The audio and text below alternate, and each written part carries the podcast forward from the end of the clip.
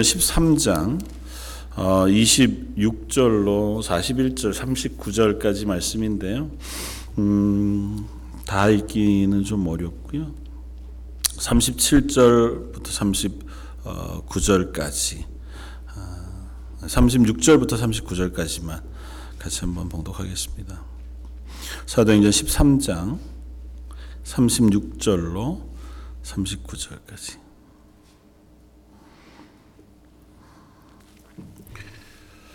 자, 였으면 우리 한 목소리 같이 한번 봉독하겠습니다. 사도행전 13장 36절로 39절까지입니다. 또 어, 다윗은 당시에 하나님의 뜻을 따라 섬기다가 잠들어 그 조상들과 함께 묻혀 썩음을 당하였으되 하나님께 살리신 이는 썩음을 당하지 아니하였나니 그러므로 형제들아 너희가 알 것은 이 사람을 힘입어 죄 사함을 너희에게 전하는 이것이며 또 모세 율법으로 너희가 의롭다 하심을 얻지 못하던 모든 일에도 이 사람을 힘입어 믿는 자마다 의롭다 하심을 얻는 이것이니라. 아멘. 어, 오늘은 사도행전 13장 어, 13절 이하에 기록되어져 있는 어, 바울과 바나바가 비시디아 안디옥이라고 하는 어, 곳으로 1차 전도 여행을 떠나서 어, 도착한 그곳에서 안식일에 회당에 들어갔다가 그곳에서 어, 말씀을 증거한 그 복음의 내용들을 한번 살펴보려고 합니다. 지난주에 이미 그 말씀을 전한 뭐 전체적인 어, 1차 전도 여행의 이야기들과 이 말씀을 받은 이들의 두 가지 득, 어, 극단적인 반응, 복음을 받아들인 사람들과 거절한 이들의 반응에 대해서 살펴보았는데요. 오늘은 그 복음에 대한 이야기들을 한번 살펴보고자 합니다.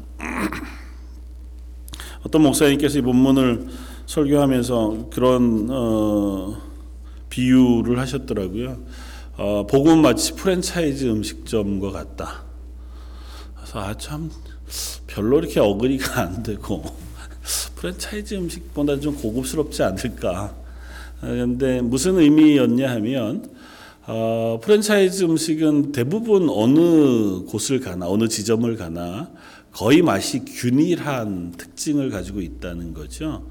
그래서 세계 어느 곳에서나 물론 이제 뭐 현지화돼서 어, 가보니까 좀 다르기는 하더라고요. 한국에는 있지만 여기는 없는 뭐 프랜차이즈 뭐 음식점의 메뉴들도 있기는 하지만 그래도 비교적 어, 우리가 여행하다가 전혀 새로운 장소들을 가서 뭘 먹어야 될지 좀 고민될 때 제일 간단하게 찾을 수 있는 것, 내가 익숙히 아는 음식점들인 거죠. 내가 이미 한번 가봤던 음식점, 그 프랜차이즈 음식점이 그 동네에 있으면 일단 거기 가면 뭐 되게 맛있는 음식을 먹거나 뭐 그렇지는 않더라도 적어도 음식 먹고 굉장히 기분 나쁘거나 힘겹거나 하지는 않을 정도의 그래서 한 중간 정도쯤은 어느 정도 어, 그 맛을 짐작하고 들어갈 수 있다고 하는 특징이 있는데 이유는 어, 그들이 어느 곳에서나 거의 동일한 레시피를 가지고 비슷하게 음식을 조리한다는 거죠. 개인의 능력도 있고 뭐 어, 지역마다 어, 그것이 다르기도 하지만 그래도 가능하면 음식의 맛을 균일하게 맞추기 위해서 노력한다고 그렇게 어, 이야기하기 때문에 그렇다는 것이죠. 뭐 심지어 어, 어떤 기사에서 보니까 스타벅스라고 하는 프랜차이즈 커피숍에서는 거기서 사용하는 그 커피 내리는 기계가 굉장히 좋은 거라고 하더라고요. 근데 어, 그 기계 성능을 100% 발휘를 안 한다고 어느 곳에서나 보통 한 뭐 정확하지는 않겠지만 한 70% 정도 수준의 성능만 발휘해서 커피를 내려서 판대요. 왜냐하면 누가 와도 그 정도 정도쯤의 맛은 낼 수 있는 거죠. 그러니까 실력이 좋은 사람이 바리스타가 나와서 기계를 100% 활용해 가지고 음식을 저 커피 맛을 좋게 낸 그럴 수 있지만 그렇게 하면 여기 가게 저기 가게 저기 가게 다 맛이 다르니까 그러니까 수준을 낮추어서 누구라도 요 정도쯤은 조금 배우면 이 정도는 내릴 수 있는 정도 수준에 맞추어서 그 커피를 팔게끔 그렇게 지침을 내린다고 하더라고요. 그래야 불만이 없다는 거예요. 더 마실 수 있는 걸 낮춰서.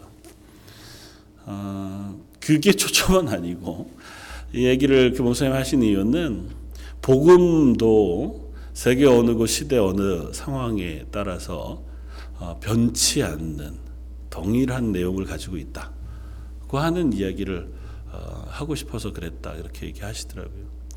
어, 그렇습니다. 복음은 어, 이 사도행전 13장이 기록되어지고 있는 뭐 AD 한 100여 년 정도쯤 100년도 안 됐죠. AD 한 40년, 50년 어간쯤에 어, 일이 지금 사도행전 13장에서 일어나고 있는 일일 텐데요. 어, 그때에 전, 전파되어지는 복음, 그때 사도 바울이 설교했던 내용이나 뭐 청교도들 시대 때에 혹은 종교개혁 시대 때에 그때 성도들 목사님들이 혹은 전도자들이 다른 이들에게 전하던 복음의 내용이나 지금 2020년 지금 전 세계 여기든 한국이든 아프리카든 아메리카든 혹은 아시아든 어느 곳에서든 전파되어지는 복음의 내용이 다 동일하다는 겁니다. 약간의 시대의 차이가 있고 말의 차이가 있어서 전달되어지는 방식의 어떤 모양들이 조금은 어, 다르게 어, 전달될지 몰라도 그 복음의 내용이 바뀌지는 않는다는 것입니다.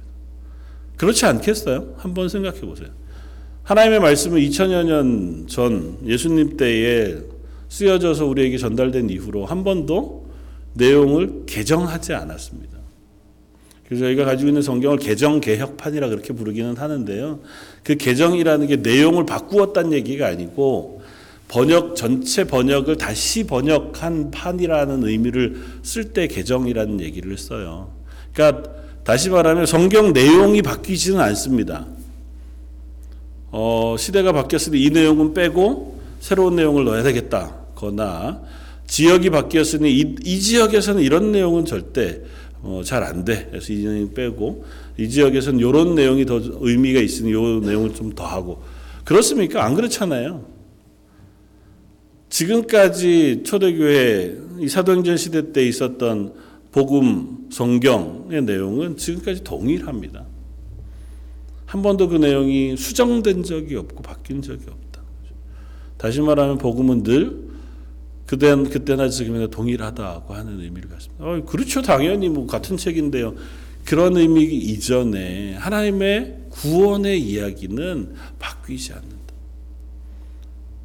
그리고 두 번째는 그 구원의 내용만 바뀌는 것이 아니라 그 복음이 전파되어지고 사람을 구원하는 방식도 바뀌지 않았습니다. 오늘 본문의 사도 바울이 이 비시디 안디옥이라고 하는 곳에 들렀습니다. 여러 가지 험난한 과정을 거쳐서 비시디 안도 안디옥이라는 곳에 이르게 되었고 그곳에서 안식일에 음, 마침 유대인의 회당이 있어서 회당에 들어가게 됐고 회당에 들어가니까 그곳에 있던 회당장이 어, 새로운 사람이 있으니까 먼저 묻습니다. 나 혹시 말씀을 전할 의향이 있는가? 어, 그렇게 하기로 하고 사도 바울이 가 나아가서 회당 앞에서 전하는 복음의 내용 그것이 오늘 보면 10, 앞쪽에 17절부터 어, 쭉 기록되어져 있습니다. 16절은 바울이 일어나 손짓하며 말하되 이스라엘 사람과 및 하나님을 경외하는 사람들아 들으라. 그러니까 복음을 듣는 사람들은 어, 대부분 유대인들이에요. 그리고 이방인 중에서도 율법을 아는 사람들. 그러니까 하나님을 경외하려고 모인 사람들이 회당에 모여 있는 그들 앞에 어, 이제 자기가 전할 복음의 내용을 전합니다. 그러면서 17절부터 먼저 지금 어, 그들에게 증거하는 어, 내용 22절, 23절까지는 이스라엘의 역사에 대한 이야기들을 먼저 합니다. 어, 뭐 역사 얘기를 하려는 것이 아니라 하나님께서 이스라엘 가운데 어떻게 어, 하나님을 나타내셨는지에 대해서 먼저 선언해요. 그래서 이스라엘 백성이 하나님이 우리 조상들을 택하시고 애굽 땅에서 건져내어 이 땅까지 인도해 주시고 이 땅 가운데서 왕을 세우고 나라를 세우셨어요. 첫왕 사울과 두 번째 다윗을 세워서 이 나라를 단단하게 하시기까지 하셨다는 사실의 이야기들을 먼저 전제하여 시작합니다. 그러니까 하나님은 역사 가운데 늘 동일하셨던 거죠. 이스라엘의 하나님이기도 했지만 하나님은 그때나 지금이나 동일하게 세상 가운데 역사하고 계시다 고 하는 이야기들을 하기 위해서예요. 그러니까 이 이야기를 듣고 있는 유대인들이거나 혹은 이방인들 그들도 하나님을 경외하는 사람들이니 당신들이 믿는 그 하나님에 대해서 내가 얘기한다는 거죠. 그리고 그 하나님은 우리의 역사 가운데 이스라엘에게 역사하셨던 그 능력으로 지금도 우리 가운데 역사하시는데 그러면서 그 다음 이야기를 어디로 이끌어 가냐면 예수 그리스도의 이야기로 어, 연결해서 그가 말씀을 전하고 있습니다. 23절에 하나님이 약속하신 대로 이 사람의 후손, 이 사람은 다윗이에요. 다윗의 후손에서 이스라엘을 위하여 구주로 세우셨으니 곧 예수라.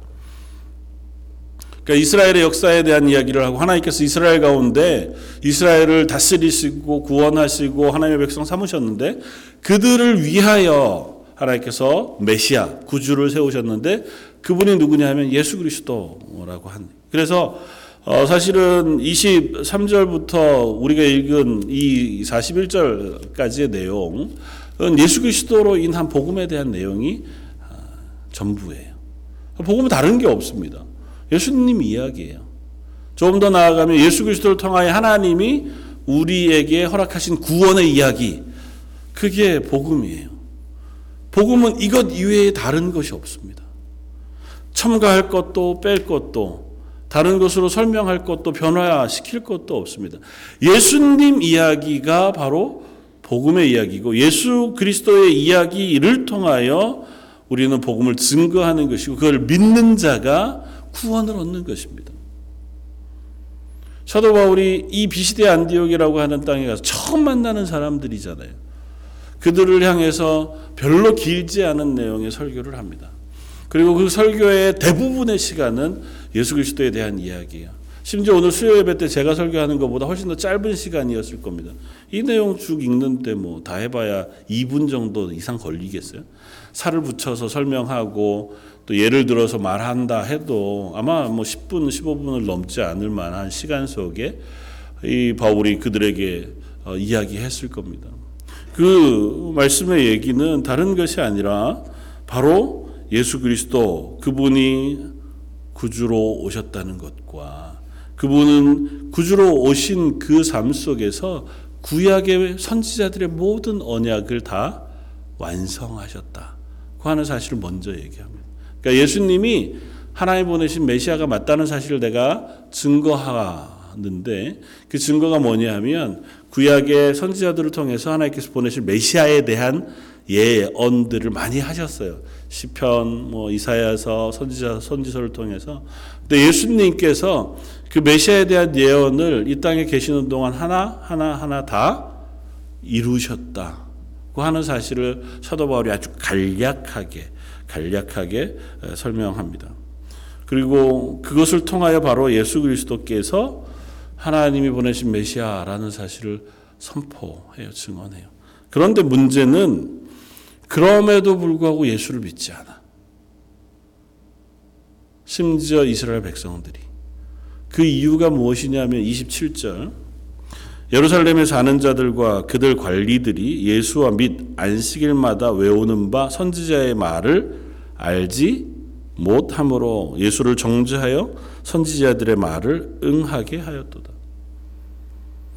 선지의 말을 응하게 했다고 하는 이거는 예전에 선지자들의 예언을 응하게 했다는 것인데 그건 나무에 달려 죽으실 예수님에 대한 죽으심, 대속의 죽으심, 또 고난 받으심에 대한 그 예언들이 성취되어졌어요. 왜냐하면 예수님께서 말씀을 선포해 하나님의 구원의 말씀을 선포하고 또 이스라엘 백성들이 매 안식일마다 어, 회당에 나와서 하나님의 말씀을 읽었어요. 구약의 말씀을. 선지자의 말씀들을 읽었고 그 그것이 그들에게 기대가 돼서 우리에게 보내주실 메시아를 얼마나 고대하고 기대했는지 몰라요. 그런데도 불구하고 그들이 예수님을 알아보지 못했습니다. 그러면서 예수님을 알아보지 못한 그들의 이유에 대해서 아주 단순하게 얘기해요. 안식일마다 외우는 바 선지자들의 말을 알지 못함으로 외우기는 해. 읽기도 읽고. 아, 이스라엘 사람들이 얼마나 대단한데요. 여러 번 제가 말씀드렸지만 지금도 이스라엘의 초등학교 1, 2, 3학년 모세 오경을 외운다니까요. 여기 박사학위 논문만 한 내용들을 초등학교에서 숙제로 내주고 쓴다니까요. 구약 성경에 대해서 특별히 모세오경에 대해서 이스라엘 백성 그 사람들이 지금도 얼마나 귀하게 여기고 암송하고 가르치고 그런지 몰라요. 근데 그 말씀 속에서 하나님이 보내시는 메시아 대신 예수 그리스도를 그들이 보지 못합니다. 외우기는 하지만 읽기는 하지만 알지 못해요. 그들의 눈이 띄어지지 않으니까 그들의 마음속에 성령께서 그 말씀을 깨닫게 하지 못하니까 그 말씀을 외움에도 불구하고 그 내용이 뭔지를 몰랐다고요. 그래서 그들이 예수 그리스도를 십자가에 달아 죽이기까지 했다는 겁니다. 지금 이 말을 듣는 사람들이 누구예요? 동일한 사람들입니다. 동일하게 율법을 잘 알고 안식일에 지금 나와서 하나님의 말씀을 들으려고 애쓰는 사람들. 그들이 이방의 땅에 가 있잖아요. 지금 예루살렘으로부터 한참 멀리 떨어진 곳이거든요. 뭐 킬로미터로 따져도 한 2,000km 이상 먼 곳에 떨어져 있는 그 곳에 가서 그야말로 이민자로 사는 거죠. 저희랑 비슷하게. 이민자로 그곳에 살면서 그래도 회당을 만들고 안식일마다 안식일을 지켜서 모여서 같이 예배하면서 말씀을 들을 만한 열심이 있으니까 그들에게 있어서 하나님의 말씀에 대한 열심이 얼마나 커요.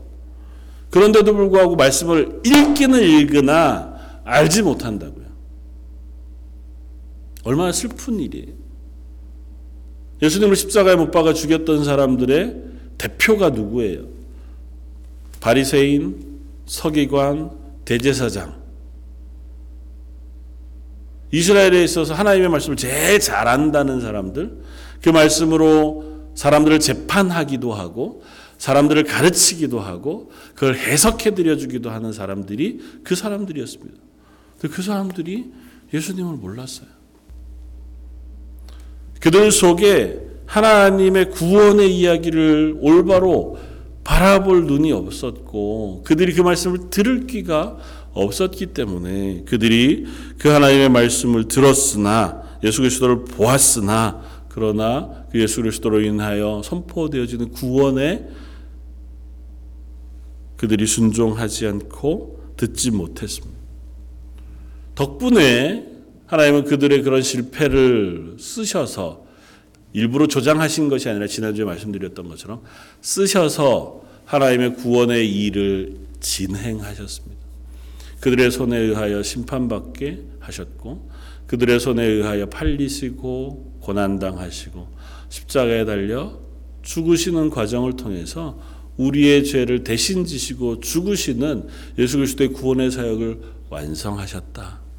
소도바울이 전하는 복음의 핵심은 그것입니다. 그리고 그렇게 죽으신 예수님을 하나님께서 다시 살리셨다. 그래서 복음에 있어서 가장 중요한 건 예수님의 십자가의 죽으심, 그리고 다시 사심이에요.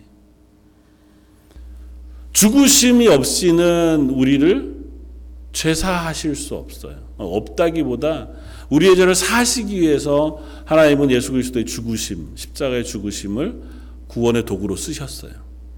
죽으시기만 하셨다면 우리가 다시 소망을 가지고 하나님의 나라의 백성이 되어질 그 기대들을 갖기가 어렵지만 죽으신 예수님께서 죽음을 이기시고 부활하심으로 말미암아 죽음에 남겨져 있지 않고 죽음을 이기신 예수 그리스도처럼 우리도 죽은 이후에 다시 부활하여 하나님의 나라의 백성이 될 소망을 허락해 주셨다. 왜냐하면 우리는 예수님의 생명을 가지고 사는 사람들이거든요. 다시 살 때 나는 죽고 예수님으로 다시 살아 이 땅을 살아가는 사람들이기 때문에 예수님의 죽으실 때 우리도 같이 죽었습니다. 옛 사람은 죽고 예수님이 다시 사실 때 새 사람이 살아. 이제는 옛 내 죄로 죽어가던 영혼이 아니라 예수 그리스도의 생명을 힘입어 살아가는 하나님의 생명을 가진 사람으로 사는 사람. 그래서 그 복음의 핵심은 죽으심과 부활이. 사도 바울은 그 비시데 안디옥이라고 하는 회당에서 그 이야기를 계속해서 전파합니다. 33절 곧 하나님이 예수를 일으키사 우리 자녀들에게 이 약속을 이루게 하셨다 함이라. 하나님께서 예수 그리스도를 죽음 가운데서 일으키셔서 다시는 죽지 않도록 하나님께서 하신 약속을 이루셨어요. 그러면서 한 가지 예를 듭니다. 그 얘기가 다윗의 34절 또 하나님께서 죽은 자 가운데서 그를 일으키사 다시 썩음을 당하지 않게 하실 것을 가르쳐 이르시되 내가 다윗의 거룩하고 미쁜 은사를 너희에게 주리라 하셨으며 또 다른 시편에 일렀을 때 주의 거룩한 자로 썩임을 당하지 않게 하시리라 하셨느니라. 다윗에게 말씀하시고 다윗이 시편 가운데 고백하기를 하나님께서 하나님을 사랑하는 자 내 아들이라고 말하신 그를 다시는 썩지 않게 하시게 하시겠다는 것. 근데 그게 다윗에게 주셨는데 그 은사는 다윗에게 주신 은사는 아니에요. 왜냐하면 다윗은 죽었거든요.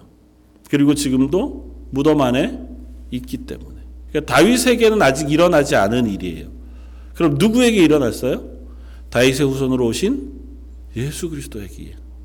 예수 그리스도께서 죽으셨으나 썩지 않으시고 다시 살아나셨어요. 하나님이 약속하셨던 그 약속대로 예수 그리스도를 우리의 구원에 우리의 부활의 본으로 삼으셔서 죽음 가운데가 아니라 다시 살리셨어요. 그래서 37절 하나님께서 살리신 이는 썩음을 당하지 아니하였나니 그러므로 형제들아 결론입니다. 너희가 알 것은 이 사람을 힘입어 누구요? 예수 그리스도. 이 사람을 힘입어 죄 사함을 너희에게 전하는 이것이 내가 너희에게 전할 복음의 핵심이에요.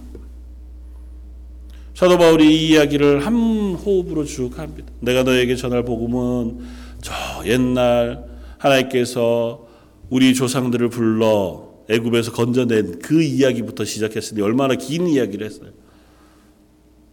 1400, 500년 정도쯤의 얘기를 지금 일별해서 온 거거든요.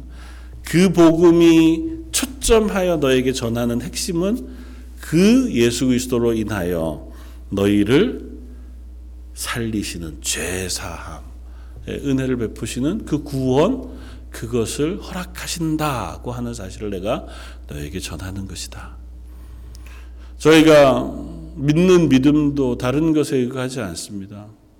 그보다 이 말씀을 전한 때보다 2000년이 훨씬 더 지났지만 여전히 우리가 믿는 믿음은 다른 게 아니라 예수 그리스도께서 우리를 위하여 죽으시고 다시 사심으로 나를 그 예수님의 생명에 덧입혀 죽으시 죽게 하시고 다시 살리셔서 하나님의 자녀가 되게 하셨다 하는 사실 우리가 믿는 믿음으로 하나님의 자녀가 되는 줄 믿습니다.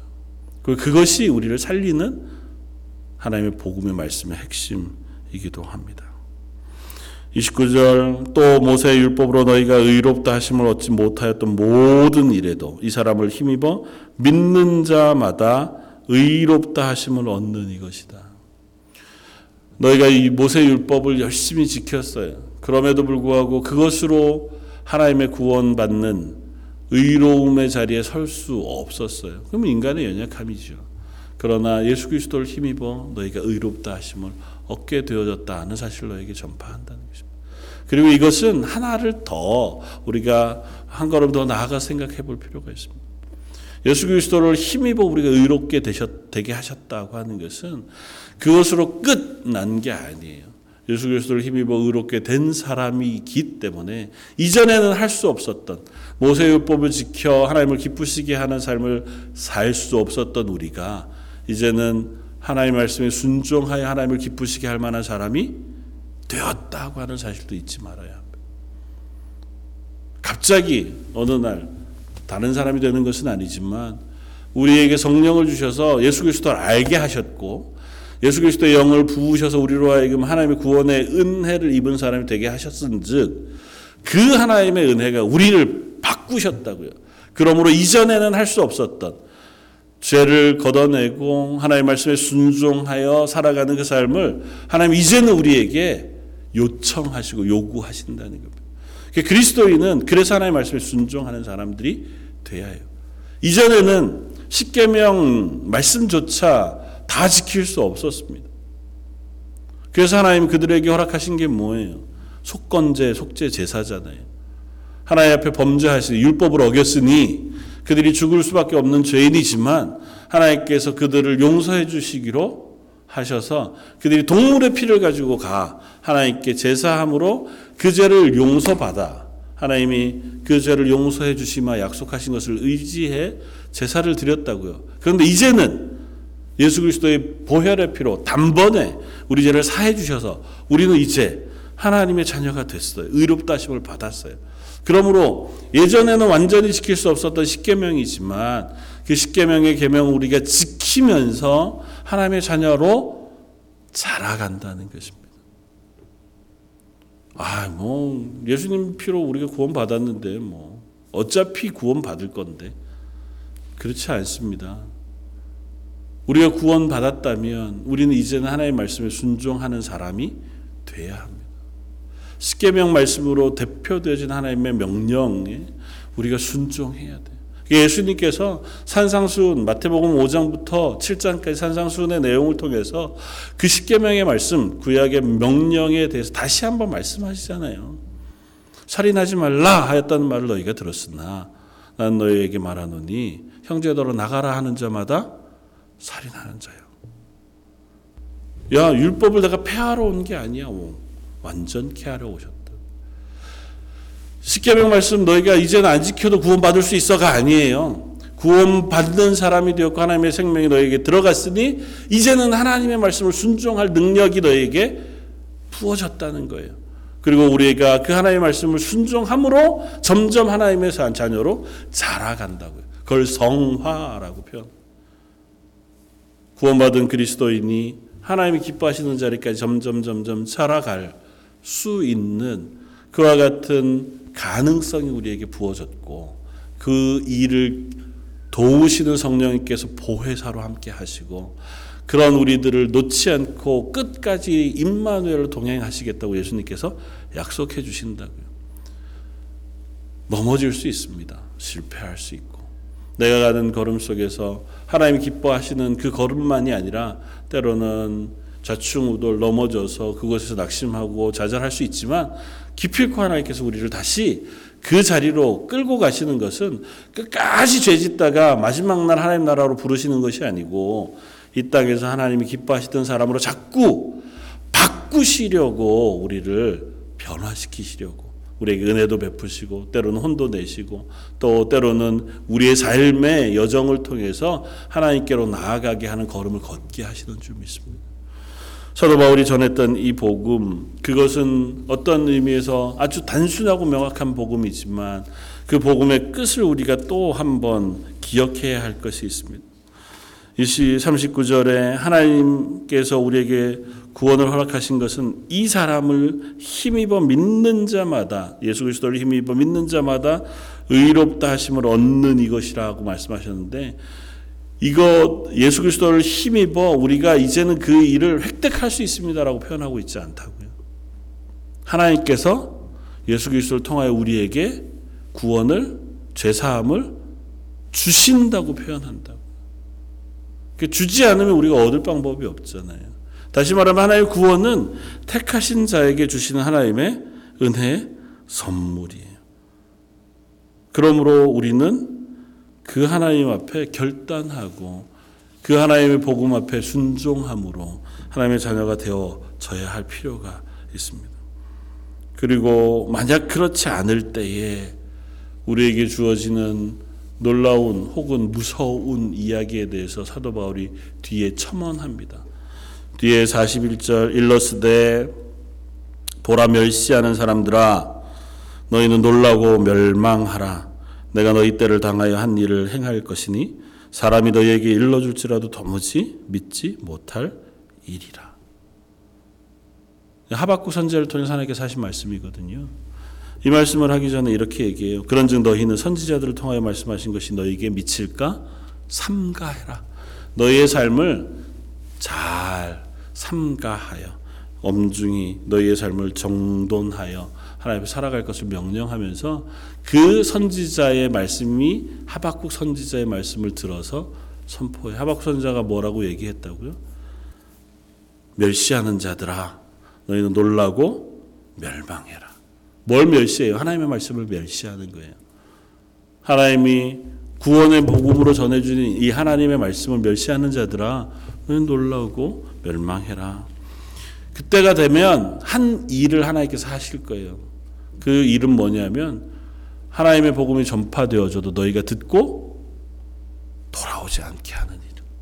마음이 딱딱해서 하나님의 말씀을 이미 듣지 않았던 그들에게 마지막 때가 된다고 어느 날 갑자기 믿어지지 않는다는 거예요.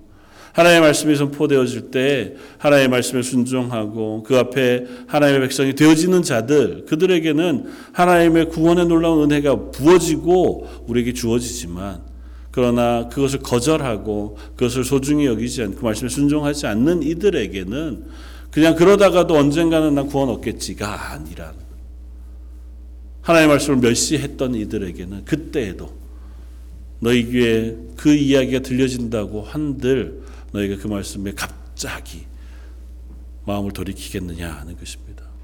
역사가 알려주잖아요. 예수 그리스도의 메시아 대신 그 예수 그리스도께서 오셨어요. 메시아만 보내주면 하나님의 메시아만 보내주면 내가 그분을 발견하고 그분으로 인하여 이 나라가 회복될 것을 기대하는 사람들이 누구였다고요? 이스라엘 사람들이었다고요. 근데 예수님이 오셨는데요. 못 알아봤다니까요. 저 여러분들이 그냥 뭐 하나님이 우리를 구원하신다 하니 내 마음대로 살다가 그때가 되면 그러면 나는 그때쯤 되면 하나님의 말씀을 내가 듣고 구원받을 수 있을 거야. 그럴 수 없다고요. 들려지는 말씀, 그 말씀이 우리에게 들려질 때 그 말씀을 받고 그 말씀 앞에 반응하여 회개하고 하나님의 은혜 가운데 서고 내 삶을 통하여 하나님의 기뻐하신 자리로 점점 점점 자라가려고 하는 그 순종이 우리 속에 있을 때에 그것이 쌓여서 우리가 하나님의 구원의 자녀, 하나님이 기뻐하시는 자녀가 되어져 가는 것이지 들었음에도 불구하고 무시하다가 그때 괜찮을 거야. 그럴 수는 없다는 것입니다. 아, 이미 저와 여러분들은 뭐 하나님의 어, 구원의 소식을 듣고 순종했으니 이 자리에 앉았죠. 그리고 그 말씀을 믿으니 소망 가운데 하나님의 말씀을 의지하면서 이 땅을 살아가는 사람들일 테고요. 그러니 이 복음이 우리에게 들려져 우리를 구원하게 했으니 우리들은 반응은 이제는 우리도 이 복음을 증거하는 사람으로 살아야겠다. 고 하는 것이 우리에게 맡기신 하나님의 일일 겁니다. 하나님 우리에게 맡기신 복음은 다른 것이 아니라 예수 그리스도에 대한 그 구원의 이야기 외에는 우리에게 맡기신 바가 없고 그것을 통하여 우리가 믿음으로 고백하고 그 예수 그리스도를 증거함으로 하나님께서 우리를 하나님의 사람으로 또 하나님의 복음의 증거자로 부르신 것에 순종하는 것인 줄 알고 또 우리의 매 삶의 순간 속에서 이 복음을 내 속에 받아 순종함으로 그것이 내 것이 되고 또 내 속에서 믿음의 고백이 되어 나를 아는 사람들이 예수 그리스도를 알아가게 하고 또 예수 그리스도의 구원에 대해 알아가게 하는 그 자리에 서게 하는 것인 줄 믿습니다. 어쩌면 복음을 전하는 것은 어, 때로는 입술을 열어서 예수 그리스도에 대하여 이야기하는 것이기도 할 테고 때로는 내 삶을 통해서 어, 하나님을 어, 살아계시다고 고백하며 결정하고 살아내는 삶을 통해서 증거하는 것인 줄 압니다. 가끔은 복음을 전하다가도 실망할 때가 있습니다. 결론이 나지 않을 때, 아무리 전해도 변화가 없을 때. 그러나 이 본문의 말씀들을 우리가 결론적으로 확인해 본다면 지난주에 보았던 이 설교를 뒷 마치고 나서의 반응들을 생각해 본다면 어떤 사람은 반대해요. 그래서 사도 바울을 죽이려고 혈안이 돼서 쫓아내려는 사람들이 있습니다. 이 이야기를 듣고도. 그러나 어떤 사람들이 이 복음에 반응하여 예수 그리스도를 주로 영접하고 그들 가운데 하나님의 은혜가 임하는 놀라운 일들이 일어납니다. 별말이 아니지만 예수 그리스도의 복음은 그와 같은 힘이 있는 줄 압니다. 우리는 그저 고백할 뿐이고 증거할 뿐이고 살 뿐인 줄 압니다. 우리가 살고 고백하고 증거할 때 그것 가운데 역사하시는 분은 하나님이세요. 그러니까 우리는 그 삶 속에서 이, 이 고백을 놓치지 않고 살게만 해 주십시오.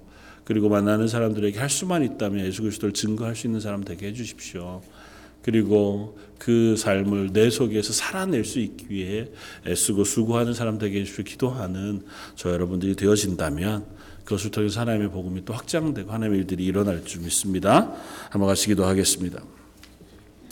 사도 바울과 바나바를 통해서 비시디아 안디옥이라고 하는 곳에 하나님의 말씀을 증거하게 하셨고 그 말씀은 다른 것이 아니라 예수 그리스도를 통하여 죄 사함을 얻고 구원을 얻는 그 단순한 복음, 어, 분명한 복음이었던 것을 확인합니다.